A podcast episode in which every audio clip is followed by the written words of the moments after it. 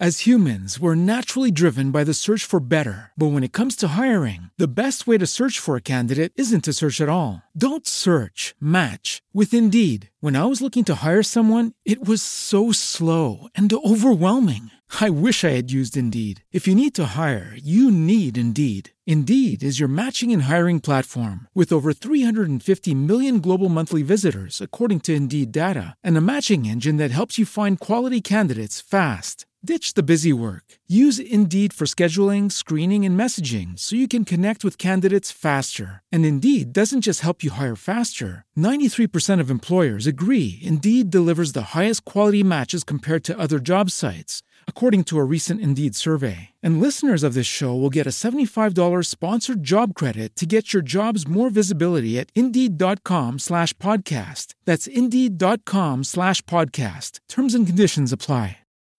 Every day, we rise, challenging ourselves to work for what we believe in. At U.S. Border Patrol, protecting our borders is more than a job. It's a calling. Agents answer the call working together to keep our country and communities safe. If you're ready for a new mission, join U.S. Border Patrol and go beyond. Learn more at cbp.gov/careers.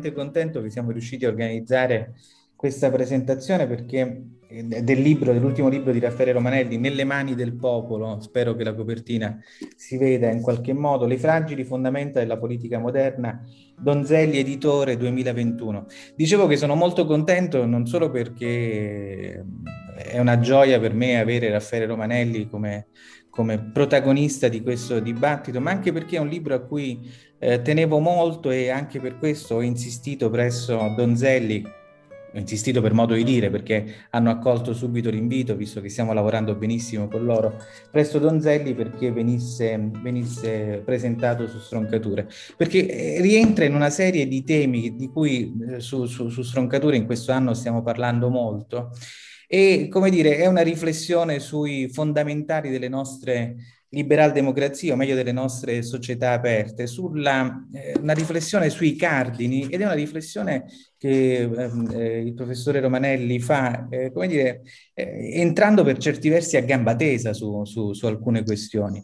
Eh, in particolare questo modo di, di vivisezionare i, tre termini con cui inizia la modernità politica, forse in Occidente, eh, che sono libertà, uguaglianza e fraternità, e che per certi versi, come dice il professore, invece di essere letti un sol, con un sol fiato e che di, di, di rimanere con un nesso inscindibile l'uno con l'altro, negli anni sono stati, sono stati eh, non solo scissi, ma in alcuni casi su, su, su, alcuni termini si è posto un accento maggiore rispetto agli altri. Che, che cosa significa fuori di metafore? Perché mi interessava molto poter parlare di questo libro insieme a voi oggi? Eh, perché se noi libertà lo associamo al liberalismo, uguaglianza lo associamo a democrazia e ehm, eh, fratellanza lo associamo al socialismo, e se queste tre parole vengono scisse, allora noi ci troviamo un liberalismo senza democrazia e senza socialismo che diventa la, la, la, come dire, una eh, libertà per pochi, dove lo Stato si trasforma nel guardiano notturno della proprietà privata e le libertà che sono scritte sulla carta delle grandi costituzioni borghesi diventano libertà per pochi, le società si spaccano in classi chiuse. Se invece l'accento si pone soltanto sul concetto di democrazia, eh, noi come moderni in questi due secoli ci siamo un po' forse persi, il nostro orecchio non è più abituato a cogliere la durezza della parola democrazia, però per tutti i grandi pensatori dell'antichità, da, da, da, da da Platone ad Aristotele a Polibio. Democrazia è la, la, la dittatura della maggioranza povera e, di, del, e della folla. Eh, irrazionale e incostante e per certi versi se il socialismo viene lasciato da solo diventa la dittatura di chi si fa interprete, come se, come se si è visto nelle, nelle eh, democrazie sovietiche, del, degli interessi del popolo. Invece se i tre termini stanno insieme, allora le nostre democrazie diventano davvero una potenza, perché la libertà eh, del liberalismo si coniuga e pone un limite alla, alla, volontà del popolo e nel frattempo il popolo, da, come dire, il popolo eh, evita di scivolare verso il basso di trasformarsi in folla perché c'è la macchina del welfare state dei diritti sociali che fa in modo che eh, il popolo possa essere un attore che ragiona in termini eh, pacati, moderati, con consapevolezza dei propri interessi. Quindi per questo, ripeto, ripeto una, io credo che sia un libro assolutamente fondamentale e spero che eh, la riflessione eh, a partire da queste, da queste pagine possa durare nel tempo ed essere, come dire, di, di, supporto alle nostre democrazie che in questa fase sono malate perché negli ultimi trent'anni l'accento sul welfare state, diritti sociali e sulla fratellanza è stato posto in maniera sempre meno marcata. Io vi ringrazio ancora, ringrazio Raffaele Romanelli per aver accettato di presentare il libro su stroncature, ringrazio Luca Porese e Francesca Sofia per aver accettato di eh, svolgere il ruolo di discussant e eh, lascio subito la parola al professore Romanelli per il suo primo intervento. Prego, professore. Sì, eh, grazie, mm, grazie, grazie. Eh, questo, questo libro, eh, questa idea di, di, parlarne prima, che ripeto inizialmente mi ha un po' sorpreso, tor- mi torna utile perché in effetti questo libro non ha una nota di presentazione, una pagina di introduzione, insomma l'è buttato lì così, in un certo senso me ne sono anche un po' dispiaciuto. Eh, nasce eh, dallo sviluppo di un intervento, di un articolo che ho scritto su un volume di Donzelli, il calendario civile del Novecento, a più voce che copre mh, molte date del Novecento, in una nella prima riunione preparatoria a suo tempo dissi ma questo Novecento come si fa a cominciarlo dall'anno 1900? Mh, secondo una vecchia impostazione che ho dato anche a, miei, alle mie lezioni di storia contemporanea che, na, che, che cominciano dal 1789. Eh, già qui naturalmente già si dovrebbe andare prima dell'89, deve andare al 76, insomma si rischia di andare molto indietro. Però comunque successe che in quel volume che trattava delle date del Novecento fosse messe, ne fossero messe due dell'Ottocento, il 1789 e il 1889. E questo mi, mi, offrì l'occasione di scrivere in 15 pagine, insomma in, in poche pagine, cos'era l'89. Mi sono posto questo problema. Da lì eh, ho pensato, ma insomma eh, si può, ci si può soffermare di più su questo tragitto eh, che parte dall'89. Eh, e, e così ho fatto con una caratteristica, almeno nel mio vissuto, che è un libro interamente scritto durante il lockdown.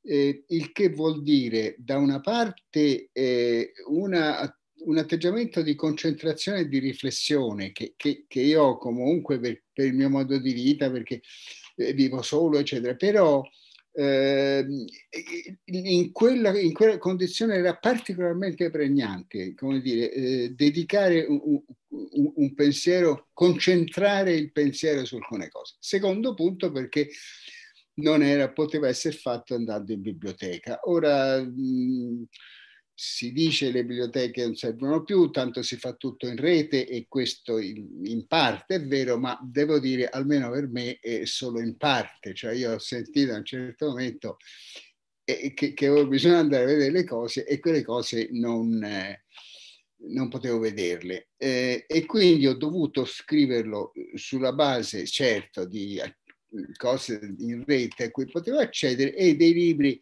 che sono alle mie spalle che dato non sono finti perché in genere quando tutte queste cose che si fanno c'è dietro una cosa con tanti libri eh, che è, è, è, quasi ridicolo. Però eh, sono pochi nel senso che io ho molto alleggerito la mia biblioteca l'ho fatto in modo a suo tempo un pochino tranchant quindi nonostante che in tanti pochi libri poi io non sappia di averne qualcuno che vado, che vado magari a cercare in biblioteca e ce l'ho alle spalle, però di fatto il, il, le fonti erano eh, limitate. Questo è senz'altro un limite o comunque fa parte della mia esperienza. Nunziante ha già detto eh, il, il punto, e cioè che la tria della Trinità ehm, è fortemente conflittuale e questo è un elemento che si ritrova in lungo tutta la, tutta la storia de, de, de, degli ultimi secoli. Eh, proprio stamattina, per un'altra cosa che sto facendo, mi è capitato sotto gli occhi una cosa di Calogero del 1944 che spiegava cosa vuol dire giustizia e libertà, o meglio libertà e giustizia, perché è quello che hai detto tu, cioè la libertà porta all'egoismo sfrenato, alla distruzione del, della società, eh, la, la, giustizia, cioè appunto la giustizia sociale, può portare alla dittatura, eh, alla violenza, eccetera. Quindi giustizia e libertà, o libertà e giustizia. Quindi è una tematica che attraversa tutta la storia contemporanea in modo conflittuale. Ovviamente eh, la, la, la, Trinità è una cosa molto francese, eh, già gli americani ragionano in modo diverso, eccetera. Eh, però effettivamente, dato che un'altra cosa che non può che colpire, che la dichiarazione dell'ONU del 1948 è la riproduzione letterale dell'89, cioè l'impressione, sempre ragionando per grandi, per grandi occhiate, è che eh, è, è eliminato il mostro del totalitarismo, almeno il totalitarismo nazifascista, e, e gli strumenti, come ho scritto, gli strumenti a disposizione fossero 89, nonostante che era un secolo che si discuteva di questo rapporto tra il sociale, eh, la libertà e, e, e quello che hai chiamato la democrazia, o comunque,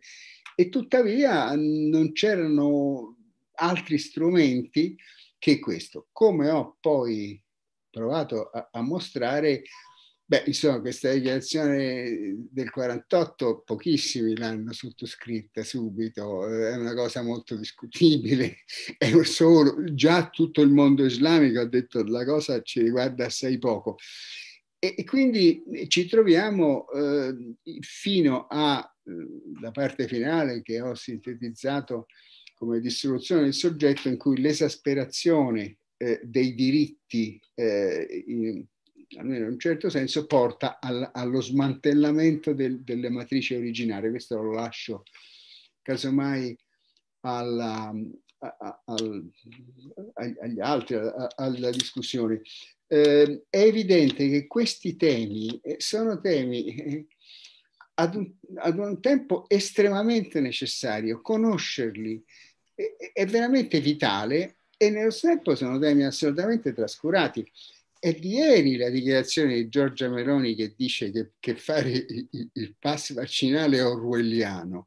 Cioè, queste cose, cioè una, una leader politica di orientamento conservatore o possiamo dire reazionario, non diciamo fascista perché è più complicato, ma insomma comunque di quell'orientamento che si fa paladina di una libertà, una libertà la cui il cui paradigma massimo è Guzzanti, cioè un, un salotto dove tutti si tirano le, le, i, i, cuscini, tutti si sputano addosso e uno fa quello che cazzo gli pare. È impressionante che, che, che il linguaggio del, della comunicazione politica eh, sia questo. Quindi eh, non voglio essere fare il vecchio intellettuale, lo so benissimo, queste cose non, non interessano molto, però certo la complessità, la densità, la problematicità, pensate alla work culture, alla cancel culture, cioè sono, eh, eh, abbiamo di fronte fenomeni esplosivi che a quanto pare la cultura diffusa, perché sicuramente le, noi, le persone leggono i libri, queste cose le sanno, però non passano nella cultura diffusa la riflessione su questi temi. E qui si potrebbero dire tante cose, compresa questa idea dell'insegnamento dell'educazione civica. È sbalorditivo che in una Repubblica Democratica sono 50 anni e si fa, si fa finta di fare questa non materia equiparata a religione in cui nessun insegnante sa quello che deve dire quando fa educazione civica e, e le persone non sanno. Vabbè. E quindi in questo senso è quello che dovendo, volendo presentare questo libro, un libro nato in un certo senso in fretta, perché si sa come vanno queste cose, poi l'editore te lo chiede, cioè in un certo senso in fretta, nella concentrazione del silenzio, con un numero limitato di fonti. È evidente che il programma che ho annunciato poteva occupare un'intera vita e fare 20 volumi per andare proprio all'essenziale la sfida, il divertimento, il gusto anche è stato di provare a, a fare una cosa breve per mio diletto e mi ci sono molto appassionato e in cui alla fine però tutto mi è esploso tra le mani. Il fatto che io non, non abbia potuto non solo fare un'introduzione, ma non abbia potuto fare una conclusione, eh, mi pare significativo perché io francamente eh, no, no, non lo so quale sia la conclusione se non eh, studiamo, riflettiamoci, eh, discutiamo queste cose. Eh, la conclusione proprio non c'è. Eh, e casomai sarebbe scioccamente pessimistica, ma insomma sono cose che è inutile. E quindi penso di aver utilizzato tutti i miei minuti teoricamente a disposizione. Vi ringrazio ancora di, di aver partecipato e di partecipare e aspetto il vostro verbo. Grazie. Eh, Luca Polese De Maggi, prego. Il microfono. Luca, Luca, intanto congratulazioni per la nuova casa che vedo alle tue spalle. Eccolo, ecco, arrivo. Grazie, allora, intanto grazie per le congratulazioni di Lele per la casa e stavo dicendo, ma microfono chiuso, grazie eh, Annunziante per l'invito e, e, che stendo anche ovviamente a, a, all'autore e ehm, perché insomma è un libro bello, interessante. Io lo vorrei discutere partendo uh, diciamo dal sottotitolo dove c'è questa idea della fragilità che mi ha colpito e vorrei un po' articolare questo discorso. diciamo, è appunto un libro sulle fondamenta fragili, sulla fragilità delle fondamenta della politica moderna e, diciamo, più in concreto, più precisamente della democrazia eh, liberale. No? E, e, questo, insomma, la prima cosa mi ha fatto pensare che è una ricerca storica che è in relazione, ma questo già è venuto fuori, evidentemente ad una questione ben presente. Insomma, è un libro di storia, ma che evidentemente è ben legato, eh, connesso, presente a quello che noi viviamo e a questo senso di fragilità che evidentemente c'è. Um, un minuto solo, anche meno, per dire che eh, eh, l'autore è uno storico professionale e ehm, a me sembra che invece, eh, diversamente quanto, da quanto diceva Annunziante, lui non, non, la prenda di petto la questione. Non la prende eh, perché è uno storico e quindi circostanzia suoi, le sue affermazioni e fino a un certo punto nasconde anche le sue le passioni civili. Eh e credo che faccia bene, faccia bene, mm, faccia bene perché oggi gli storici per entrare nel, dibattito pubblico uh, sono costretti in, misura, in qualche misura eh, grossa spesso a spogliarsi dei loro abiti e di improvvis- improvvisarsi scienziati della politica, politologi, appunto, polemisti, eccetera. E il punto è che i libri di storia sono più complicati, sono spesso più complicati da leggere e, e spesso anche da vendere e perché? Perché intrecciano molti piani della riflessione, appunto, passato e presente in un modo. E lo storico, appunto, è una figura così che di per sé, per sua natura, eh, ama la complessità. Tutte cose che eh, funzionano mh, poco, diciamo, nella cultura mediatizzata. E questo quindi, diciamo, volevo iniziare con questa, come dire, con questo elogio dell'autore e della storia eh, come chiave per eh, così entrare dentro le questioni del presente. Però appunto dal presente vorrei partire perché nel libro, lo ripeto, agisce un po' come il motore della narrazione. Eh? Eh, leggendolo appunto mi, mi, riflettevo su quanto oramai siamo lontani da quei primi anni 90 in cui eh, insomma uh, si cantavano le magnifiche sorti progressive della democrazia liberale. No? Poi ci siamo accorti che la globalizzazione, l'universalizzazione della democrazia liberale eh, non c'è stata eh, dopo la caduta del comunismo sovietico, ma semmai c'è stato di globale il terrorismo, la crisi finanziaria, adesso la pandemia.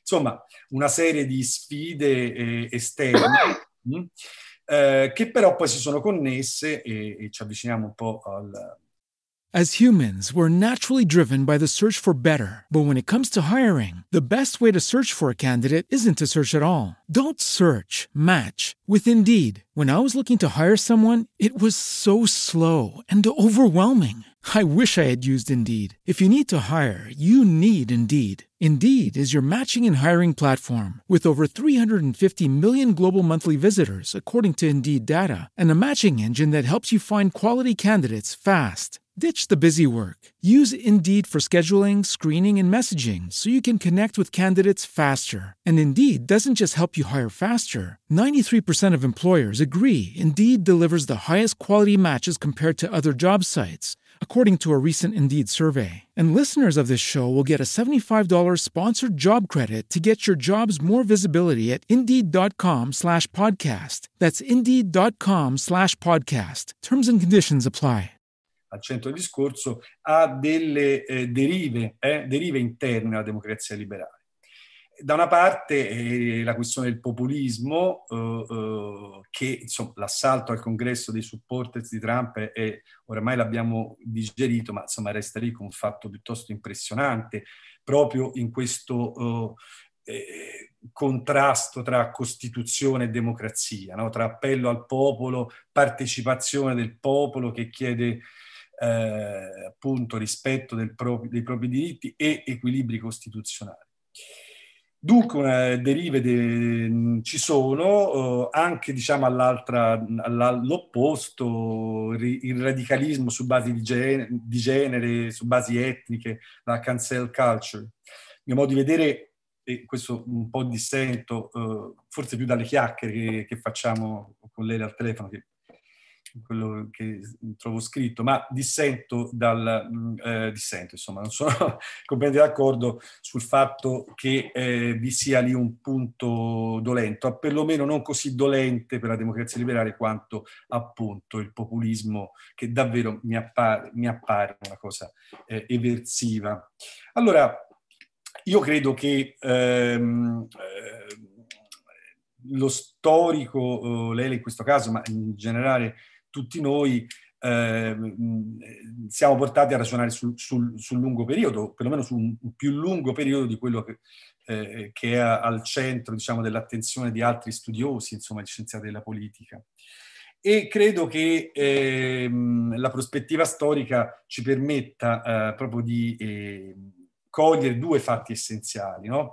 Il primo, eh, questo è molto importante, attraversa tutto il libro, è che la democrazia liberale non è un elemento fisso, no? un sistema di procedure, valori eh, dato una volta per tutte. Prima non c'era, poi ad un certo punto c'è. Piuttosto la democrazia liberale è un assemblaggio, è un assemblaggio di idee, passioni, lotte, eh? eh quindi proprio matura, una eh, comunicazione tra alto e basso, e, e che matura nel corso del tempo dove elementi in conflitto poi si compenetrano, eh, si riposizionano certamente poi di nuovo eh, di fronte a nuovi contrasti. No? Quindi la democrazia liberale ha, questa, ha, ha questo, è un prodotto della storia, prodotto, che, prodotto conflittuale e di superamento dei conflitti che si danno. Naturalmente quello richiamato prima tra libertà e giustizia è il primo.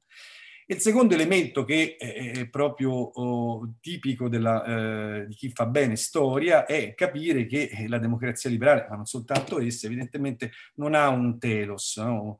eh, non ha un, un, fine o la fine della storia. Eh, non è un esito necessario, eh, in questo caso un esito necessario che ordinerebbe il tessuto dei diritti, no? marshallianamente civili, politici e sociali. La democrazia liberale è un'opzione eh, tra tante altre in campo. Ieri come oggi la politica è un campo di tensione e gli esiti sono imprevedibili, non scontati e non definitivi, direi. Ecco, questo, e questo emerge nel, nel libro, con, con, uh, nel tessuto, uh, nello sviluppo del libro. Mi sembrano due cose molto importanti. Eh, mi è piaciuto molto il riferimento, uh, uh, l'utilizzo che lei le fa del, del termine, dell'espressione sintagma, eh, perché, mh, per definire appunto la democrazia liberale, nel senso che eh, la democrazia liberale giustamente dice non è eh, un'unità, un'unità grammaticale, no? quando noi diciamo spesso nel dibattito pubblico democrazia, no? un, il, il, semplice sostantivo democrazia. No, è un sintagma appunto, cioè in questo caso una combinazione di aggettivo e sostantivo che, eh, dicevo prima, si realizza nel corso del tempo perché libertà e uguaglianza, il, ehm, la democrazia liberale, un sostantivo, un aggettivo appunto, sono certamente parte dello stesso progetto politico ed è il progetto dell'89. Prima del conflitto tra queste due cose, tra il sostantivo e l'aggettivo, eh, c'è il discendere da una comune prospettiva. Il problema è che entrano subito in conflitto. Si stabilisce, è ancora la storia dell'89, certamente del 90 e del 91, intendo il 1789, del 91, si stabilisce che eh, l'affermazione, la conservazione della libertà eh, richiede la limitazione dell'uguaglianza. La libertà per essere conservata richiede appunto che le masse eh, alle quali si riconoscono i diritti eh, civili no, non abbiano evidentemente accesso al sistema, né, né passivamente né attivamente al sistema delle decisioni pubbliche. Però è anche vero che poi il liberalismo, ecco la dimensione storico-processuale, diciamo così, eh, perde eh, eh, nel corso del tempo i suoi caratteri censitari e proprietari. Eh, di fronte alla democratizzazione, alla formazione di partiti di massa, ma qui appunto ci muoviamo verso gli ultimi decenni del, dell'Ottocento. Ehm, e quindi ecco, la dimensione storico-processuale è molto importante. E, e, di nuovo è molto importante che eh, il sintagma democrazia liberale sia un, eh, e questo lei insiste molto, uno tra i tanti possibili, mi sembra che insistano, uno tra, tra, i tanti possibili. Eh, la democrazia può essere liberale, ma a parte naturalmente la, è stata definita socialista, cristiana, industriale, quant'altro, ma può avere anche degli aggettivi in netta opposizione eh, anche oggi la democrazia illiberale, la democrazia autoritaria, anzi c'è chi la rivendica, no? Orban eh, di fatto rivendica il carattere illiberale della democrazia ungherese. Um, e poi certamente nel passato questa coniugazione tra appello al popolo, suffragio da un lato e autoritarismo, leadership autoritaria abbiamo tutta una lunga storia che conosciamo, che, che lei le ripercorre, il bonapartismo, la riflessione liberale su queste cose, no? la tirannia della maggioranza eh, e via discorrendo. Allora, qui c'è un elemento di grande fragilità della democrazia liberale, cioè il, il fatto di avere dietro l'angolo, sem- dietro l'angolo, sempre delle alternative di tipo oppositivo, che tengono il sostantivo, ma appunto si sbarazzano dell'aggettivo sostantivo democrazia e si sbarazzano dell'aggettivo uh, uh, liberale. Um, la fragilità è tutta qua perché questo sintagma rischia, ha rischiato e forse rischia ancora oggi di disintegrarsi, di disintegrarsi di fronte al profilarsi di altri sintagmi che eh, agli occhi degli uomini eh, diciamo di un determinato momento storico possono apparire eh, più in grado di rispondere ai problemi di fronte a guerre, sappiamo, crisi economiche, penso al 29, ovviamente l'esempio più scontato, eh, eh questi sono grandi eh, passaggi che costituiscono lo sfondo dei regimi tirannici del Novecento, quindi la democrazia liberale, insomma, è un'opzione tra le tante, è un'opzione fragile, un'opzione lenta, una costruzione... Um, io non so più da quanto parlo perché non ho preso uh, il, il, il, tempo iniziale. Eh, Posso andare avanti o è troppo che sto parlando? No, puoi andare avanti tranquillamente. Eh, scusate, ma non ho guardato l'inizio, quindi non, non mi rendo bene. Va bene. Um, io eh, credo che ci sia poi, oltre questo piano appunto del, um, del, del sintagma storicamente strutturato, sia attraverso la composizione del, uh, di, di, idee opposte uh, e anche al di là del, dell'idea del sintagma tra gli altri, no? la storia come campo aperto. Uh, si possa scendere ancora un po' più in profondità leggendo il libro di Lele e c'è un tema che a me mi, mi piace molto ed è quello del, potremmo chiamarlo così, dell'inconciliabilità delle, nella storia delle origini della politica moderna cioè nell'inconciliabilità uh, del, uh, di due idee che in qualche modo um, uh, associate al, all'età delle rivoluzioni. Io in questo tirerei dentro anche eh, il, il 600 inglese, non soltanto l'esito, la gloriosa rivoluzione, ma tutto il processo rivoluzionario. Perché noi abbiamo, e siamo sempre, ancora oggi, io credo, alle prese con questa questione, che da una parte la rivoluzione eh, vuol, dire, eh che la, eh, vuol dire restaurazione della libertà. La libertà è antica, il dispotismo è moderno, punto. Un'idea di rivoluzione, appunto, eh, eh, come ritorno. E, e l'altra invece è la rivoluzione come edificazione di un ordine nuovo, basato in questo caso non sulla diminuzione del, eh, dei poteri pubblici, di un loro mh, arretramento, ma anzi di una, di, un loro, di una, loro, concentrazione. Se si deve edificare un ordine nuovo è evidente che sono i poteri pubblici diversamente legittimati che eh, si impegnano a livellare la società. E allora qui c'è un cortocircuito tra due idee di rivoluzione. Allora, qui però il punto che io farei e che, su quale mi piacerebbe anche discutere è che eh, un po' dovremmo lasciare perdere la versione rassicurante del che ci sono le rivoluzioni buone e quelle cattive. Quelle buone naturalmente sono quelle, eh, quella inglese che è finita bene con, con la Glorious Revolution e quella americana. Le altre sono quelle finite male, quella francese che non finisce mai, poi quella russa e cinese la, no, non lasciamo proprio perdere. Il problema è che però eh, tutti i processi rivoluzionari sono sempre tensione tra queste due idee. E anche le rivoluzioni, diciamo, chiamate così, eh, per intendersi, finite bene, sono luoghi eh, di scontro, di feroci contrasti, conflitti, guerre civili ideologiche. La rivoluzione americana oramai sta entrando, la storiografia sulla rivoluzione americana sta entrando dentro questa prospettiva. Eh. Il punto non è di riprodurre più evidentemente il mito eccezionalista ehm, e altre letture ormai tradizionali, ma è cogliere la complessità e la conflittualità dentro eh, l'evento rivoluzionario, la conflittualità che evidentemente riflette questa ambivalenza. Mm?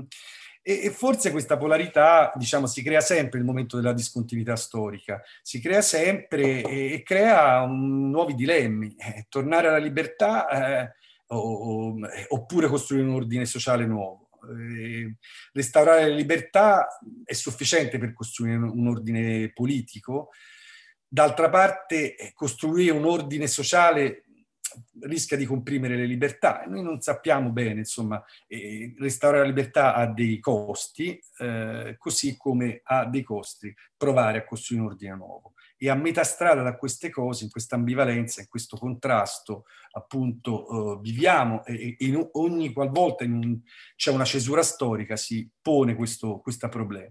problema. E naturalmente tante ibridazioni tra le due cose, evidenti. No? Eh, salto un po' di roba perché eh, avevo in mente, insomma, come sempre. Mi, mi piacerebbe mh, mm, mh, mm, toccare un punto che forse non è completamente, eh, non, non, è tanto c'è, c'è, ma insomma non è, un, non è un così centrale, ma a me eh, preme invece toccarlo, che è il problema della cultura liberal democratica. Cioè, oggi, oggi ma nel corso del Novecento, eh, la cultura, eh, la, la, la liberal democrazia io penso noi dobbiamo capire un fatto, che non ha un'anima propria, insomma. Eh, la democrazia liberale è un discorso sulle regole, è una bottiglia vuota nel quale poi si mette del vino buono, del vino cattivo, delle volte peggio sia buono che cattivo insieme. È il proceduralismo, la, la cultura uh, da Kelsen a Schumpeter fino a Dahl e Bobbio, cioè l'idea che, un che la democrazia non è certamente la sovranità del popolo, che Kelsen già all'inizio degli anni venti liquida con un mito russoviano, cioè spazzatura, anzi spazzatura che alimenta uh, appunto le tirannie, eh, la democrazia è un set di regole che ci serve per garantire la selezione delle elite e il loro ricambio ordinato. Bobbio da qualche parte, l'ho cercato stamattina senza successo, dice che ehm, nei regimi rappresentativi c'è una parte fredda, sono le regole, e poi c'è una parte calda, che sono le passioni, le lotte sul terreno dei diritti. E, ehm, e dalla combinazione di questo, appunto, uh, uh, tiriamo fuori tiriamo fuori appunto la sostanza dei regimi rappresentativi. Resta ecco che questa assenza di un'anima è un elemento di forte eh, eh, fragilità, eh, non è un sostantivo, ma è appunto un sistema di procedure e questo in alcuni contesti, quando c'è un forte, in momenti di crisi, forte bisogno di sostantivi, sentirsi popolo, far parte, quando ci sono forti dimensioni eh, in gioco, grandi questioni identitarie, eh, lì si sente una fragilità. Però in conclusione, eh, io vorrei a questo punto, dopo aver insistito eh, seguendo, mi sembra, insomma, eh, la linea del libro di Lele, eh, perché insomma, c'è nel sottotitolo, la linea della fragilità, vorrei provare a fare, eh, a rovesciare tutto, eh, ovviamente rapidamente in un minuto, e mi viene il dubbio, ma questo è una provocazione che faccio innanzitutto a me stesso, che forse la domanda è questa, e se sbagliassimo completamente a porre il problema eh, in termini di fragilità, perché forse la democrazia liberale in realtà ha un grande futuro, cioè, alla fine ha mostrato di saper plasmare al proprio interno eh, principi e forze sociali che si presentavano come opposti. Ha una forza paradossale che deriva proprio dalla sua debolezza, smussa i conflitti, cerca il compromesso, raramente ha un carattere obbligante, non si ha il coraggio di obbligare la gente a vaccinarsi, questo è, sono, cronaca. Eh, ha visto i suoi nemici cadere uno dopo l'altro, il fascismo, il comunismo, l'islamismo non sembra appunto in grado di rovesciare il mondo occidentale, eh, e soprattutto sembra imparare dai propri errori. La crisi del 2008 non ha avuto gli effetti di quella del 29.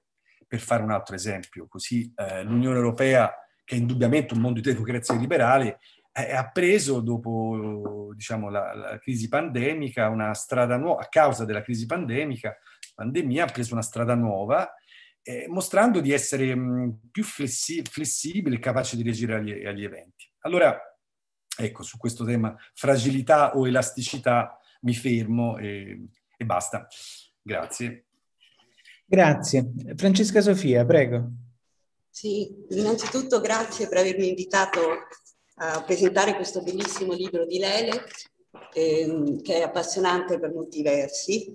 E, ehm, e, soprattutto perché appunto prende eh, come dire, sul serio eh, la trilogia che con tutte le sue aporie tenendo conto che in Francia nel 1215 hanno soppresso l'Institut d'Histoire de Révolution Française per supposte ragioni finanziarie, e no? che, che tutta la storiografia anglosassone ci dice che in realtà la rivoluzione dell'89 non è che, come dire, una piccola eh, rivoluzione in rapporto, come dire, alle rivoluzioni che avvengono nel Settecento in tutto il continente.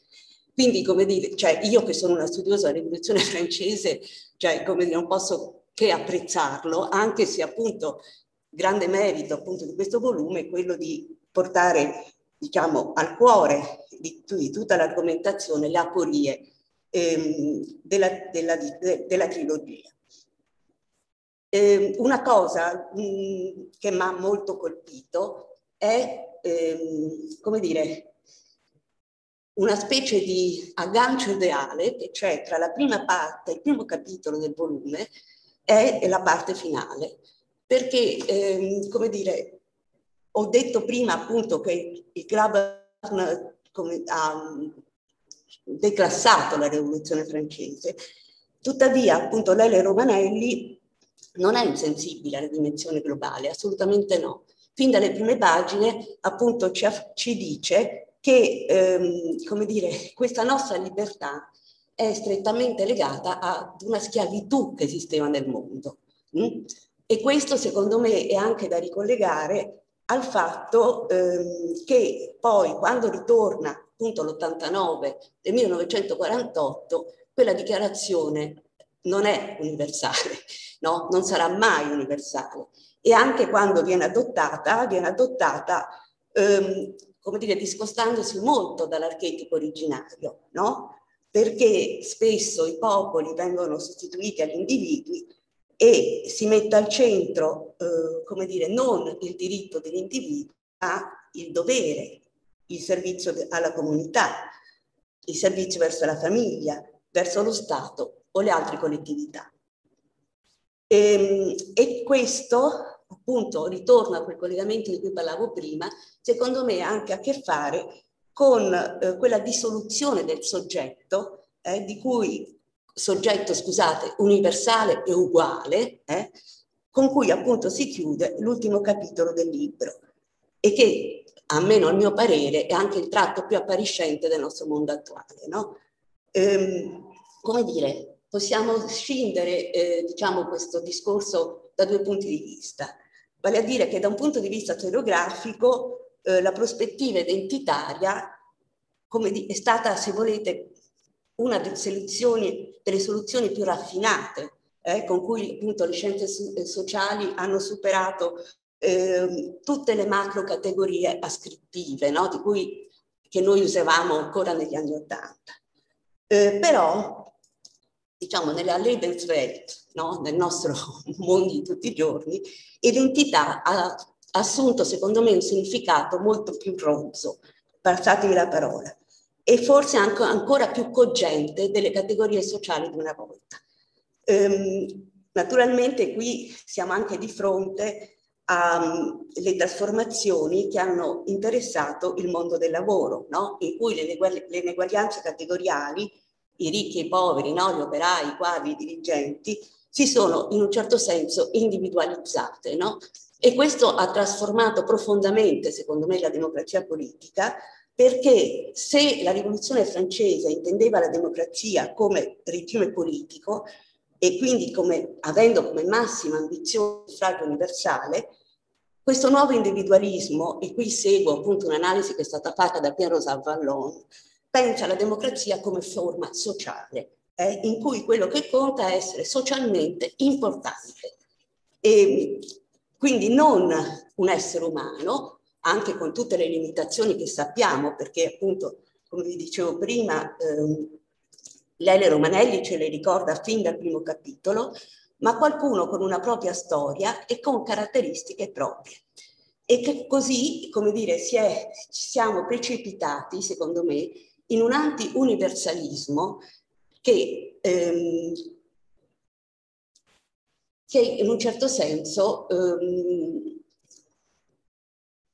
ha proprio frantumato il soggetto come soggetto uguale e individuale. Vi, vi ricordo per esempio che in, in alcune università adesso eh, negli Stati Uniti, scusate, si sta arrivando ad una revisione del canone, vale a dire dei grandi testi classici, no? Perché eh, per consentire a tutti coloro che non sono maschi e non sono europei di riconoscersi negli autori della tradizione.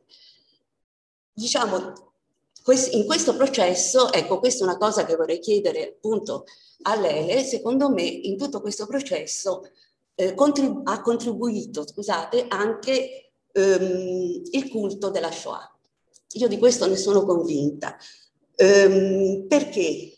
Perché As humans, we're naturally driven by the search for better. But when it comes to hiring, the best way to search for a candidate isn't to search at all. Don't search, match with Indeed. When I was looking to hire someone, it was so slow and overwhelming.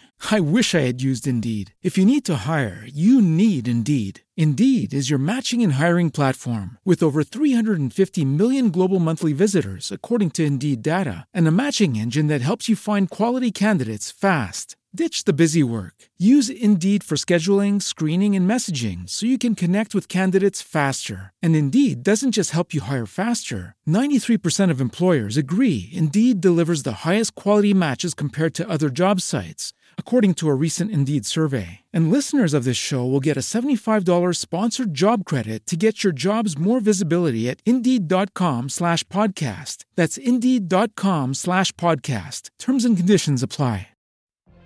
What if you could have a career where the opportunities are as vast as our nation, where it's not about mission statements, but a shared mission? At U.S. Customs and Border Protection, we go beyond to protect more than borders from ship to shore, air to ground. Cities to local communities, CBP agents and officers are keeping people safe. Join U.S. Customs and Border Protection and go beyond for something far greater than yourself. Learn more at cbp.gov/careers. Eh, innanzitutto questa richiesta di riconoscimento dell'identità promuove una forma di conoscenza che secondo me è assolutamente emotiva. Eh? Altrimenti come sarebbe possibile ehm, come dire, che io in quanto donna eh, non riuscissi a riconoscere un Platone o James? Perché? Se non è una questione di emotività. Hm? Io razionalmente mi ci riconosco. Dall'altra perché istituisce un rapporto sempre tra vittime e carnefici. E, e, quindi in questo caso in cui le vittime non sono gli ebrei, ma sono i popoli senza storia e del carnefice appunto l'Occidente. Cioè, quindi secondo me c'è, come dire, un riflesso, diciamo, di questa monomunicalizzazione della Shoah. Ciò posto, vorrei, ehm, come dire, fare due piccole postille eh, al libro di, di Lele. E uno riguarda la fraternità, la fraternità nella rivoluzione francese. Mm? Giustamente lei le ricorda che la fraternità arriva molto tardi, arriva nel 91 per quanto riguarda l'esercito, no? Ma se uno sta attento alla carta, eh, alla, diciamo, alla carta da lettere ufficiali, fraternità, libertà, egalité, no? Fraternité compare unicamente nel 93 e poi scompare. Eh? Ecco. E però lei le segue l'interpretazione che ne dà Monozuf nel dizionario della rivoluzione francese, no? che è, come dire, portatrice di un'eguaglianza, eh, come dire, portata agli estremi. In realtà una, è una fraternità divisiva, quella della rivoluzione francese, non solo contro il nemico inter- esterno, ma contro il nemico interno. Eh? E secondo me, come dire, la cartina di tornasole di questa fraternità divisiva è la legge sui sospetti. Cioè la legge sui sospetti introduce come dire, una categoria di cittadini che sta in un limbo perché non sono cittadini optimo iure, non sono fuori legge, ma stanno in un limbo. Ed è, come dire, ehm, che cosa poi, ehm, che cosa fa questa legge su, de, sui sospetti? Punisce le omissioni, eh? punisce le omissioni perché per sospetti si intendeva coloro che non sono eh, convinti rivoluzionari. E come dire, punire le omissioni eh, significa privare il diritto della sua unica eh, fondamentale funzione, che sarebbe quella di garanzia. Eh? Ehm, e, proprio perché priva, anche se in maniera implicita, i soggetti della libertà d'opinione, che è la prima delle grandi declinazione della libertà e quindi non promuove l'eguaglianza, la fraternità, tutt'altro. Eh? E ogni volta che viene usata, perché la fraternità, come dire, eh, esce fuori laddove appunto si, pa- si, pensa ad un soggetto eh, unico, eh, è un soggetto che divide sempre. È un soggetto che divide sempre. L'altro tema che mi ha fatto appunto ehm, riflettere era quello che eh, in un certo senso Nunziante diceva nell'introduzione, mm? ossia quello della, eh, del costituzionalismo del welfare. Eh? E che è un grande tema, secondo me, che, ehm, come dire, percorre tutta la storia del costituzionalismo dalle origini. Mm?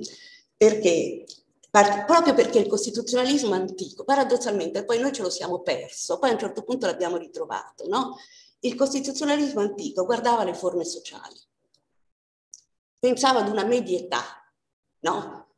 Platone e Aristotele stanno, scrivono nel pieno della crisi della, della polis, no? nella stasis, cioè cercano una medietà di posizione. E, quindi, come dire, secondo me, ehm, noi abbiamo recuperato con il costituzionalismo del welfare un'idea appunto di medietà, cioè si può coniugare la libertà e l'uguaglianza laddove, come dice anche Romanelli in un capitolo del libro, ehm, come dire, quando è lux, quando è misère, eh? cioè con una situazione di medietà probabilmente non c'è lotta di classe, no? C'è, come dire, il soggetto unico facilita, no? Cioè lì veramente è, c'è un soggetto unico che è socialmente unico. E, ehm, e naturalmente, e questo mi ha fatto molto, eh, perché i costituzionalisti non lo citano mai, Raffaele cita il famoso, per me, l'importantissimo articolo 164 della Costituzione di Weimar, in cui appunto viene detto che lo Stato deve promuovere con la sua attività legislativa e amministrativa lo sviluppo della classe media indipendente e proteggerla dall'eccessivo carico tributario e dall'assorbimento in altre classi, no? Cioè che mi sembra, come dire, ehm, la drammaticità di Weimar, no? Perché, cioè, come sappiamo quello che è successo, e che però, come dire, i costituzionalisti non la citano mai, ma invece Weimar, secondo me, è proprio quella, ma è anche la nostra storia, la nostra storia dello Stato sociale. E, ehm, anch'io, come dire, quello che ha detto prima Luca, eh, Polese, anch'io penso che la democrazia in realtà sia una realtà, democrazia liberale, scusate, sia una realtà molto fragile, no? Però, eh, come dire, la leggerei eh, partendo dall'aggettivo, eh? ossia la democrazia se non è liberale, eh, non è, non, cioè, è, la democrazia serve alla libertà, eh, ma non, non, è il contrario, ecco, secondo me. Cioè, proprio seguendo l'insegnamento di Kelsen, cioè che la democrazia esiste perché la maggior parte delle persone in questo modo sono libere, perché hanno scelto. Poi ci sarà qualcuno che non ha scelto perché non è possibile altrimenti, non abbiamo altri strumenti però è, è, diciamo, ha un senso in funzione del valore della libertà. Eh, ma la democrazia senza la libertà eh, è assolutamente autoritaria. Un ultimo punto, scusate, su cui è una provocazione che faccio a Lele, hm? cioè in questo titolo, In nome del popolo, no? E, ehm, perché Lele invece non ci scrive un libro partendo da un altro presupposto? eh? di quanto, come dire, il repubblicanesimo classico ha attraversato tutta la storia, diciamo, dell'Occidente, inteso come, come dire, eh, unione del principio democratico a quello aristocratico, eh, che è quello delle classi dirigenti, che secondo me, appunto, anche nei rivoluzionari francesi era presente, parlavano di liberté, perché appunto dovevano disfarsi da quella che ritenevano appunto il dispotismo del re, parlavano di eguaglianza perché c'erano i privilegi, eh, ma in realtà avevano ben chiaro che, che c'era un rapporto di aristodemocrazia, come si diceva allora.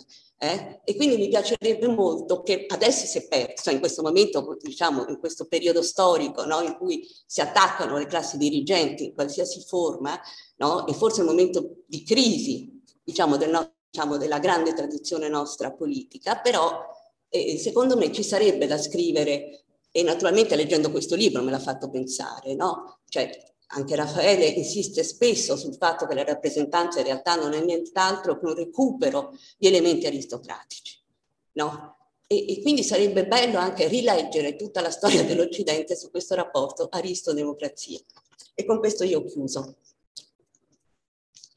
Grazie. E prima di passare la parola a Raffaele Romanelli, ehm, nel caso ci fossero domande dal pubblico, sapete che si possono fare o per iscritto nel, nella chat oppure alzando la mano e intervenendo con la voce dopo la, la, le conclusioni di, la, del professore Romanelli. Prego, professore.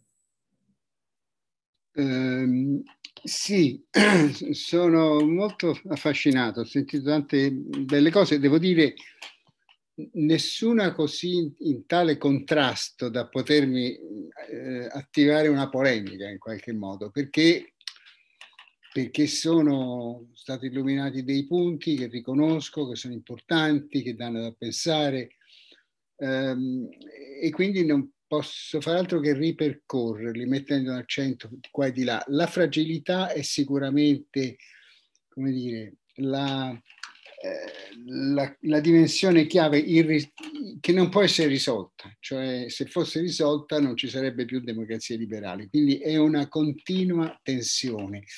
Potrei dire su questo, e, e le, le, conclusioni un po' ottimistiche possibili di Luca mm, non le, insomma, non, non le intravedo molto, ma va bene anche così naturalmente. C'è da dire una cosa su questa fragilità o su questa medietà anche di cui si diceva, che veramente rimane una cosa molto occidentale. eh, noi conosciamo poco i meccanismi della costruzione dell'espressione del potere in Cina, in cui ci sono degli elementi democratici, ma sono intrisi di tutte altre cose per noi antagoniste, non riusciamo a capire come funzionano. Eh, certo però che questa dimensione della democrazia liberale, e sono d'accordo, la democrazia non può che essere liberale, e rimane, mm, mi è capitato di, di, dirlo anche in un articolo, rimane fortemente, la chiamo eurocentrica, ma in realtà è atlantico-centrica, insomma. Per cui eh, noi abbiamo di fronte un mondo fragile che però è un mondo assediato, in cui non si può fare altro che provare a difendersi e a sopravvivere. Ehm, su questa, eh, su un altro punto, che mi sembra, tra l'altro quest'ultima cosa che diceva Francesca sul eh, tra democrazia e aristocrazia, sul carattere aristocratico della democrazia eh, che devo molto a Bernard Manin o Bernard Manning, non so come lo chiamate, che, che di fatti cito più volte perché mi è sembrato illuminante, eh, c'è un altro aspetto. Mm, questo, il discorso, la copertina nasce dall'89 e ehm, fu proprio parlando con Luca una volta che mi disse a proposito del mio libro 800 che lui eh, fa leggere anche agli studenti, dice ma tu parti dall'89, ma insomma eh, la rivoluzione americana è, troppo assente. E oggi ha anche detto, ricordiamoci il 600, giustamente, eh, non è che poi bisogna fare tutta la storia di questi secoli. Certo è che eh, noi viviamo in, noi diciamo la, la, cultura europea, nella nostra cultura democratica, una strana eh, come dire, presbiopia di immaginare di conoscere qualcosa della Costituzione americana senza conoscere praticamente niente. E poi rimaniamo anche stupiti quando vediamo eh, come funzionano certi meccanismi o, o, o si deteriorano, come è successo eh, con Trump, che sono sicuramente eh, evoluzioni eh, negative, ma che sono tutte dentro questo meccanismo che noi, mi pare, almeno io, insomma, eh, lo conoscevo molto poco. Ehm, come dico, come sottolineo, ehm, eh, i federalisti, i, i, i, i repubblicani non, aveva, non, erano democratici, non dichiaravano di essere democratici, non credevano alla democrazia, erano nel senso che ha detto Francesca gli aristocratici, nel senso che ha detto naturalmente.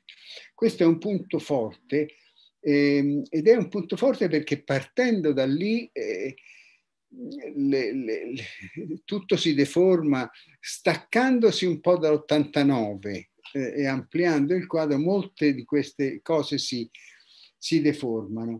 Um, un altro punto, eh, beh, eh, tornerò un attimo sul, sul culto della Shoah. Eh, un altro punto è che questa estrema fragilità è minacciata da alcune cose e qui eh, io, è, è un filo conduttore del libro, dallo Stato. La, l'aspetto della dimensione, poi dedicare un capitolo, adesso internamente non ce l'ho nemmeno sotto mano il libro, ma insomma agli spazi, cioè la gran parte delle categorie, delle procedure, delle idee possono vivere nel, nel, nello spazio ristretto di una socialità conosciuta. Nel momento in cui si proiettano nell'astrazione dello Stato nazionale, esplode tutto, esplode molto. E Insieme a questo un altro aspetto che è tipico degli stati che mi sembra, se dovessi domattina cominciare un'altra ricerca, penso che mi concentrerei sulla guerra. La guerra, che è pure un elemento così presente in tutta la storia dei secoli, delle storie dell'Occidente, è una, una, dimensione che fa saltare tutte le categorie, la, la democrazia rappresentativa, la libertà, il codice, i diritti, non c'è più niente. Schmittianamente è lo stato d'eccezione in cui non c'è più niente. E indubbiamente eh, la guerra slash lo Stato eh, è, è, è, mi sembra l'elemento che quasi non riesce a, a, a convivere con la democrazia liberale. Eh, forse esagero, insomma, sto forse eh, ponendo quasi un paradosso, però credo abbastanza che sia così. Quindi le forze che ostili alla democrazia liberale sono il popolo, il popolo, il popolo co- come collettività, il popolo e non come articolazione sociale, non come articolazione di, di, di, di, valori, ma come massa e quindi la guerra, di fatti le guerre poi le, spesso le, le, subiscono, certo eh, i, i, popoli, le masse. Eh, su questa, su questa, dunque, questa cosa della fraternità che dicevi tu Francesca sono perfettamente d'accordo, credo proprio di averlo scritto, ma infatti osservo che mentre la libertà e l'uguaglianza rimangono, come ho detto, sem- semanticamente fissi, noi usiamo la stessa parola da, da secoli, e sulla fraternità ne usiamo tantissimi, insomma, cambiano continuamente. Quella fraternità lì è sicura, la fraternità del 92, la fraternità de, de, del terrore, è sicuramente una dimensione. È veramente impressionante vedere come le, alcune stesse parole dei Giacobini, le ritroviamo, parole pratiche le ritroviamo in Lenin, è veramente, veramente impressionante. E quindi quella dimensione lì della fraternità che è divisiva, eh, eh, mi sembra che sia un un, un, dramma della storia che rimane, ma che come tale è caratteristico di alcuni momenti tragici, come è il terrore, come è la, la, la, la rivoluzione bolscevica, come è lo stalinismo. Eh, altrimenti di quella fraternità parliamo poco, parliamo di altre cose, solidarismo, socialismo, tante altre cose, welfare, eccetera, eccetera, ma quella fraternità è un elemento, sì, dirompente, divisivo, negativo, credo lo si possa affermare in modo insomma, tranquillamente. Ehm, sulla, il culto della Sciamia mi ha colpito molto quello che dici, perché se io penso, tu hai detto che io all'inizio subito parlo della schiavitù, Ehm, dicendo guardate la, la, schiavitù è strettamente connessa all'ordine delle, della libertà, è il suo, è il suo eh, l'altro suo volto, eccetera. Ora, quello che sta succedendo adesso, in cui il mondo è diviso tra vittime e carnefici, non mi sarebbe venuto da dirlo come effetto del culto della Shoah.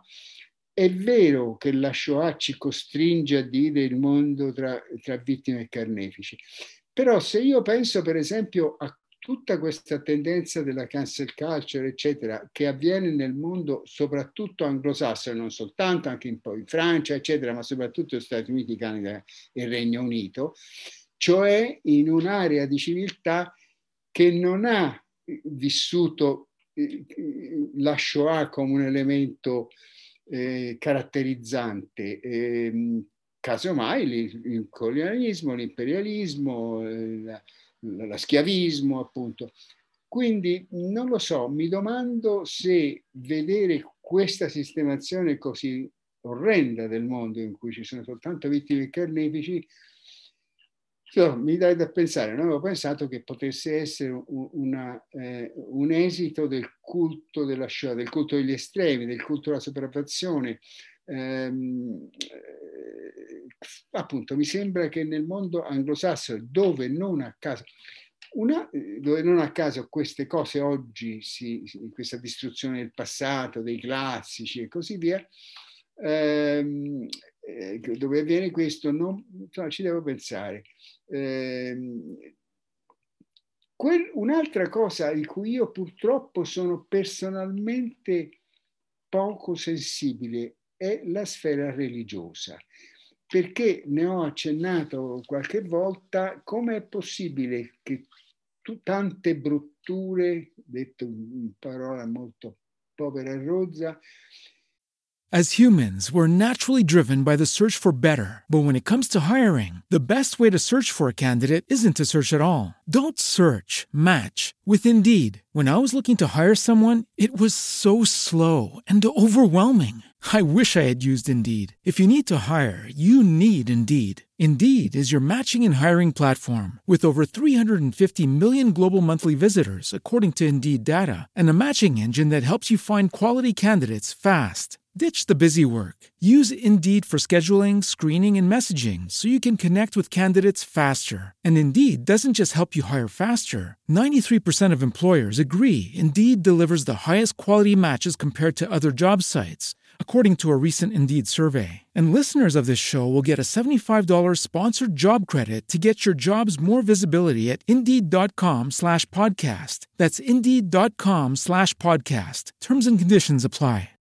Lucky Land Casino asking people what's the weirdest place you've gotten lucky? Lucky? In line at the deli, I guess? Aha, in my dentist's office. More than once, actually. Do I have to say? Yes, you do. In the car before my kids' PTA meeting. Really? Yes. Excuse me, what's the weirdest place you've gotten lucky? I never win and tell. Well, there you have it. You can get lucky anywhere playing at LuckyLandSlots.com. Play for free right now. Are you feeling lucky? No purchase necessary. Void where prohibited by law. 18 plus. Terms and conditions apply. See website for details.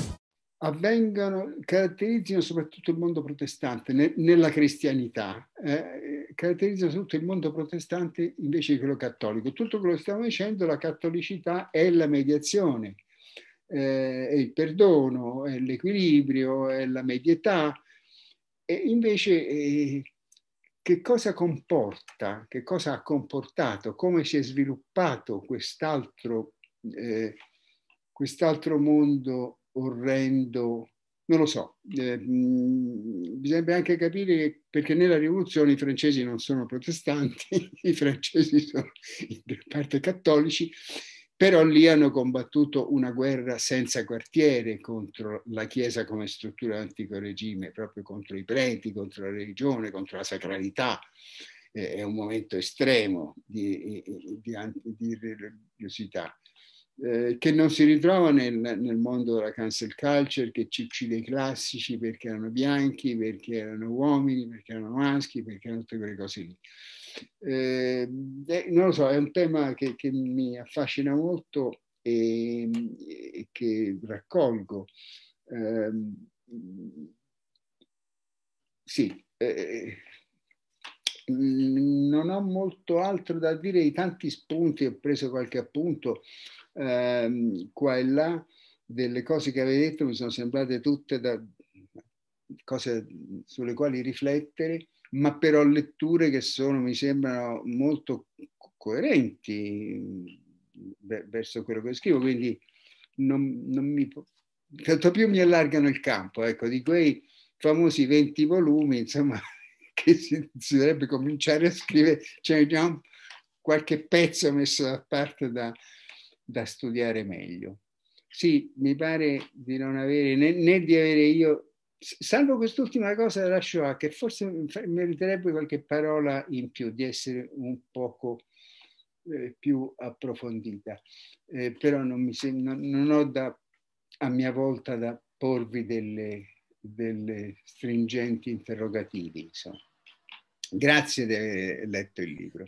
Bene, eh, allora se non ci sono domande dal pubblico, ne approfitto per farne, per farne una io, perché mi ha colpito molto il riferimento al, a quello che dicevi prima, cioè che il, il nemico della libertà è il popolo. Eh, il punto è che a me pare che ci sono, come dire, il concetto di popolo è doppio, che esiste il popolo ed esiste la folla esiste il, eh, come dire, il suffragio universale che viene citato nel libro con cui Napoleone III diventa imperatore, c'è il popolo che mantiene in piedi governi eh, moderati nel, nel, secondo dopoguerra. Ora, a me pare che, come dire, nei pochissimi... Allora, I precedenti di società aperta nella storia dell'umanità, volendo usare la categoria di popere, si contano sulle dita di una mano. Un paio di secoli ad Atene, un paio di secoli nella Repubblica Romana, un paio di secoli nei comuni italiani e la nostra modernità che inizia con l'89, nel 1766 o anche 1688. E Patrizio Bianchi, abbiamo presentato il suo libro, la fa partire dal 1688, alla, dalla gloriosa rivoluzione. Ora, a me pare che tutti gli esperimenti di società aperta del passato collassino perché dietro c'è una questione sociale non risolta. Eh, Atene collassa perché c'è la questione sociale dei teti e dei nullatenenti che entrano nella cittadella liberale, la sfasciano, la flotta che, che, che, che è fatta di nullatenenti. Eh, a Roma c'è la questione sociale dei gracchi. Eh, nei comuni italiani dell'undicesimo, dodicesimo e tredicesimo secolo c'è la questione sociale dei ciompi. Cioè ogni qualvolta i liberal democrazie non sono riusciti a elaborare un welfare state, quindi a, quindi aggiungere il cotè sociale, le cose si sfasciano. E a me pare che tanti dei problemi che stiamo vivendo oggi è perché dall'equazione liberalismo, democrazia e socialismo è stata tolta la, la parola socialismo.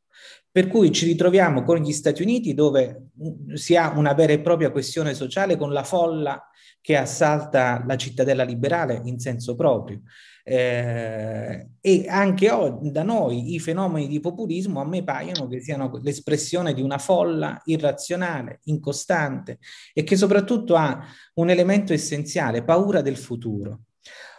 Ora, Ralph Darendorf non a caso dice che la più grande invenzione della storia dell'umanità è stata lo Stato sociale, perché è l'elemento che stabilizza tutto e rende conciliabile libertà più democrazia e cura le paure delle folle nei confronti del futuro, garantendo eh, diritti sociali, garantendo educazione, garantendo eh, anche lavori stabili e forme di sostentamento. Ora, la domanda è questa e chiedo a, come dire, eh, una conclusione quasi. Eh, secondo te è finita con la pandemia quella, appunto questa volontà di sottrarre dall'equazione la parola socialismo e siamo entrati in una nuova fase in cui i diritti sociali possono ritornare ad essere centrali nel discorso politico e si può immaginare la costruzione di un nuovo welfare state dove si aggiunge il diritto all'istruzione, il diritto alla salute, all'assistenza, cioè a fare in modo che, come dire, eh, nessuno resti indietro e quando qualcuno resta indietro venga portato avanti, per citare, per citare Nenni. A te. Eh, beh, tu hai cominciato distinguendo il popolo e folla. Folla è proprio un concetto molto datato tra fine 800 e primi 900, no? la folla è un evento femminile, soggetto nuovo, soggetto. Quindi lascerei un attimo da parte questo. Eh, certamente eh, una società tu hai chiamato società aperta, insomma una società equilibrata, funzionante, non può, non deve gestire il popolo come unità grossomodo indifferenziata, eh, ma deve gestire, ascoltare eh, i, le varie, le mille articolazioni eh, della società, alimentarle, eh, ascoltarle eh, qualsiasi elemento di massificazione, concetto che da Tocqueville tutto il Novecento è presentissimo, no? Eh, devo dire moltissime delle cose che, che, anche io dico e che stiamo dicendo le aveva pensate Tocqueville. Io tre volte che apro una sua pagina rimango sbalordito, a volte altri rimarranno sbalorditi, magari se leggono Marx, io rimango sbalordito che questo nel 1830 sembrava avere capito tutto. Ma insomma, eh, dicevo, eh, una società per, per, essere in equilibrio deve in qualche modo essere articolata anche con meccanismi eh, elitari, come dicevamo poco fa. Eh, c'è un elemento, dunque io cosa, in, come in che modo intervenga la pandemia veramente non ho la minima idea, cioè no, no, non lo so dire. Da una parte questa pandemia sembra avere cambiato poco, che tutto torni grosso modo come era, e poi ci accorgiamo che alcune cose sono molto cambiate. Una di queste è la comunicazione, che in questo libro non, non, non affronto. Eh, questo popolo, queste masse, questi gruppi, insomma, questi soggetti collettivi sono molto costruiti dalla comunicazione. Questi loop, questi, questi circoli, se io eh, mi è capitato anche di segnalarlo questo di recente, eh, e di leggere anche cose che segnalano questo, se noi veniamo a conoscere soltanto ciò che riguarda il, un circolo di idee e di pulsioni e di posizioni che ci è congeniale e non conosciamo altre, veniamo tempestati di informazione. Il nostro mondo eh, sembra vasto, ma non è vasto affatto. Come è possibile che ci siano dei, non so se consistenti, ma insomma robusti eh, pezzi di popolazione americana che pensano che il Partito Democratico sia fatto di pedofili. Come è possibile? Ma è certo che è possibile se loro ascoltano, ricevono soltanto messaggi, prove evidenti, false, non ha importanza, solo questo, per, per loro il mondo non è altro. E, e tutto questo riguarda molto eh, la, la, comunicazione e, e, di cui io insomma qui assolutamente non ho, non ho toccato in nessun modo. Eh, quindi alla tua domanda se per esempio nel mondo post pandemico o comunque insomma, oggi si può uh, aspettare, ci si può aspettare una soluzione di tante cose dal recupero di alcune istanze socialiste, più che sociali, proprio socialiste, non so rispondere, ma non lo vedo, cioè non vedo in atto, in, in azione forze del genere. Mi sembrano molto di più in azione forze in qualche modo collettive, che siano anche di piccoli gruppi, eh, le, le, le, le, minoranze identitarie che spaccano, che distruggono il soggetto individuo 89, ma che creano dei cluster fortemente identitari. E poi sono quelli grandi, naturalmente, che sono l'Islam, che sono t- tante altre cose.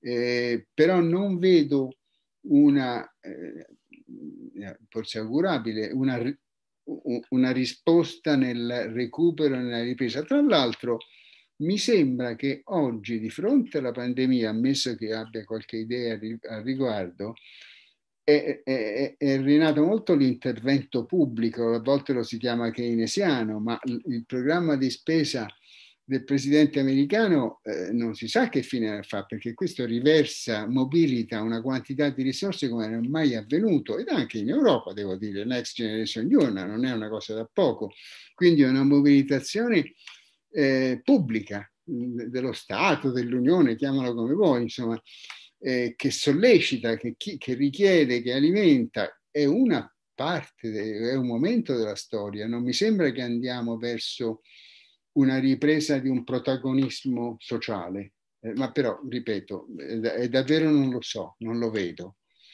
Eh, Grazie. C'è una domanda di Elena Papadia. Pochi giorni dopo aver consegnato il libro, lei Romanelli mi ha detto un po' per scherzo, un po' sul serio, che lo avrebbe scritto in maniera diversa. Cioè come?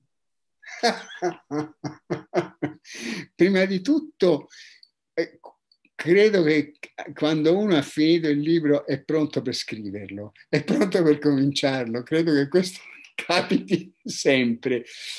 E, ehm, ecco, non, non, non, te lo so dire. Forse eh, eh, avrei provato a rileggermi, insomma, a ripensare il tutto, eh, dando maggiore forza a dei punti eh, emergenti a cominciare da un progetto iniziale e come dicevo prima a, da una conclusione.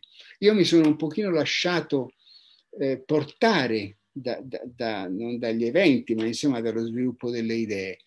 Eh, e quindi ho detto va bene, e, e allora alla fine ho detto, e allora che, che, facciamo? Beh, adesso che facciamo? Ricominciamo a scrivere e quindi abbiamo le idee più chiare. Però non lo so, Elena, ma perché con questo sistema Elena te lo deve dire per iscritto, non può parlare lei? Funziona così? Elena, se vuoi intervenire ti do la parola. Vediamo di... Ecco qua. Era una domanda, se funziona così, ma non so. Io sono un po'... No, eccomi. Sì. Eh, mi sentite? Ma non sì, ti sì. Ma non ti... io non ti vedo. No, infatti non, forse non, non, mi si può vedere, però okay. se vi sentite va bene lo stesso. No, e non sapevo se potevo, eh, se potevo intervenire proprio direttamente, allora ho preferito scrivere sulla chat. E, mh, Eccoti. Ah, ecco, ecco, allora aspettate che vi tolgo qui questa cosa che avevo nei capelli. E, mm, e, e niente, no, mi incuriosiva questa cosa che mi aveva detto Lelesi, un po' l'avevo presa per, per quello che lui ha detto, cioè un pochino così uno scherzo e è vero chiunque eh, di noi ha provato la sensazione di consegnare il libro e nel momento stesso in cui l'ha consegnato pensare a ah, questa cosa l'avrei detta o scritta in maniera diversa, quindi. Però insomma avevo avuto la sensazione che ci fosse qualche cosa di più, soprattutto forse queste conclusioni che eh, avrebbe voluto dovuto scrivere e che invece non aveva scritto. Però già che invece mi avete dato la parola, c'era un'altra forse eh, domanda, questa davvero eh, in realtà eh, impegnativa per eh, costringerla in pochi minuti di risposta, ma insomma anche avere solo qualche, eh, qualche punto, qualche chiave. Cioè, Lele Romanelli ci ha insegnato che l'impianto del, della politica, degli istituti della politica rappresentativa, della, delle costituzioni, del liberalismo in Italia è stato un impianto, come dire, eh, faticoso, controverso, contrastato da altri modelli, dal 1848 in poi. Quindi io gli chiedo, esiste una via italiana, diciamo, alla, alla triade, alla triade? Comunque voglio ricordare a tutti che oggi è il 14 luglio, quindi no, non avremmo potuto scegliere forse il giorno migliore per fare questa presentazione. Ma insomma, appunto, esiste dove possiamo e dove eh, possiamo eh, trovarla una, una, via italiana alla triade rivoluzionaria, libertà, uguaglianza, fraternità. Scusa Lele se ti faccio questa domanda alla quale è praticamente impossibile rispondere, ma se... Eh, è impossibile rispondere, però io eh, sto scrivendo, non so, se ci arriverà mai, ma ho cominciato molto prima di questo libro che discutiamo, una cosa invece sulla storia dell'Italia repubblicana, post-costituzionale, insomma. E mi trovo eh, di fronte a questo problema che non ho risolto. Qual è la peculiarità di questo ah. paese? Perché questo paese, come tu ricordavi, fino dal 40, 1848 recepisce dei modelli che assolutamente non funzionano, non si adattano. Io ho tutta una serie di citazioni, uomini politici, Mazzini, di, che, che, non hanno niente a che fare con le cose di cui stiamo parlando con la democrazia liberale, di, fino a Parri, cose che, che, ho anche letto nel libro di Luca, insomma, era un, un elitista, non credeva affatto alla, alla democrazia, alla rappresentanza politica, alle elezioni e così via. Eh, quindi eh, un problema vero che questo libro di cui parliamo non parla dell'Italia, come non parlano l'Italia le mie lezioni di storia contemporanea. Questa è un po' una fissazione. Avendo io cominciato eh, a lungo, essendomi dedicato alla storia italiana, ottocentesca, è un pochino come se fossi, mi fossi sentito in gabbia. Basta con l'Italia, l'Italia è soltanto un cecio da una parte. Eh, e quindi tendo a volte a ignorare delle, delle, delle realtà italiane. Bene, l'Italia è un paese assai strano. Eh, perché indubbiamente direi che questa triade non ha attecchito in nessun modo, cioè che non, mi verrebbe da dire che non riguarda l'Italia, eh, riguarda ehm, la, la, mediazione consociativa, eh, for, la forte gestione giurisprudenziale del, della società, in fondo chi ci governa sono i procedimenti giudiziari, in qualche modo adesso. Mm, comunque, questa triade eh, di cui si parla mi sembra che non abbia nulla a che fare, che non abbia attecchito. Quindi è una non risposta la mia. Mm, potrebbe essere posta. Qual è la peculiarità eh, italiana. E una peculiarità italiana è di una, a parte che c'è di mezzo il fascismo che è una cosa veramente singolare, in questa lunga storia che è secolare, momento è successo vent'anni, sono del tutto eccezionali perché è una dittatura di tipo totalitario, come dice Gentile, o invece tutto sommato è la solita Italia, certo con, con, con molta illibertà e, e, violenza, ma è la solita Italia che non ha risolto nulla. Eh, gran, moltissime delle cose che noi, vor, noi sempre si sono volute correggere, indirizzare, erano i programmi di Mussolini, che, che voleva rifare il carattere italiani, no? eh, sto dicendo delle cose mi rendo conto possono essere irritanti, ma eh, lasciamo stare. Credo che la, il periodo fascista sia un mistero. In una storia di lungo periodo italiano io francamente spesso non so dove metterlo. Ci ho detto, qual è la, la peculiarità italiana, che pure ormai da 70 anni è una democrazia rappresentativa, non c'è dubbio, e, e tuttavia con alcune e rappresentative, tuttavia con, con, alcune peculiarità che io attualmente non so decifrare, ma che mi sembra non, co, non collimino con i grandi modelli eh, cui, dei quali stiamo parlando. Eh, non con un modello anglo-americano, non con un modello giacobino francese. Eh, eh, non ho risposta. È brutto non avere mai risposte. e però, eh, però è importante avere domande, dai, più che risposte. Bene, io vi ringrazio davvero tanto per questo dibattito di oggi e mi farebbe davvero piacere se volesse considerare me e Stroncature a vostra disposizione per futuri dibattiti. Eh, volevi intervenire di nuovo? No. Eh, no, dicevo, mi farebbe davvero molto piacere se volesse considerare Stroncature e me a, a vostra disposizione per, per, futuri dibattiti. Anche questa questione solitaria sarebbe molto interessante. Intanto lo, l'occasione di oggi è stata la presentazione dell'ultimo libro di Raffaele Romanelli. Io spero che la copertina in qualche modo si veda. Copertina bellissima poi d'altro canto.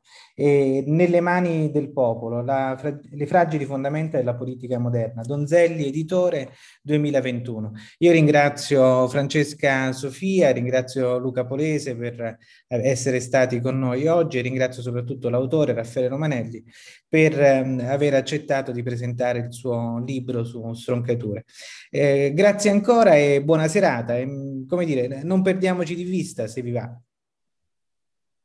Grazie a voi tutti, grazie a te e grazie a voi tutti. Ciao ciao. Grazie. Buona grazie. serata. Buona serata. Hello, it is Ryan, and I was on a flight the other day playing one of my favorite social spin slot games on chumbacasino.com. I looked over the person sitting next to me, and you know what they were doing? They were also playing Chumba Casino. Coincidence? I think not. Everybody's loving having fun with it. Chumba Casino is home to hundreds of casino style games that you can play for free anytime, anywhere even at 30,000 feet. So sign up now at ChumbaCasino.com to claim your free welcome bonus. That's ChumbaCasino.com and live the Chumba life. No purchase necessary. VGW. Void prohibited by law. See terms and conditions. 18 plus. Hey guys, it is Ryan. I'm not sure if you know this about me, but I'm a bit of a fun fanatic when I can. I like to work, but I like fun too. It's a thing. And now the truth is out there. I can tell you about my favorite place to have fun. Chumba Casino. They have hundreds of social casino style games to choose from with new games released each week. You can play for free anytime, anywhere, and each day brings a new chance to collect daily bonuses. So join me in the fun. Sign up now at ChumbaCasino.com. No purchase necessary. VGW. Void were prohibited by law. See terms and conditions. 18 plus.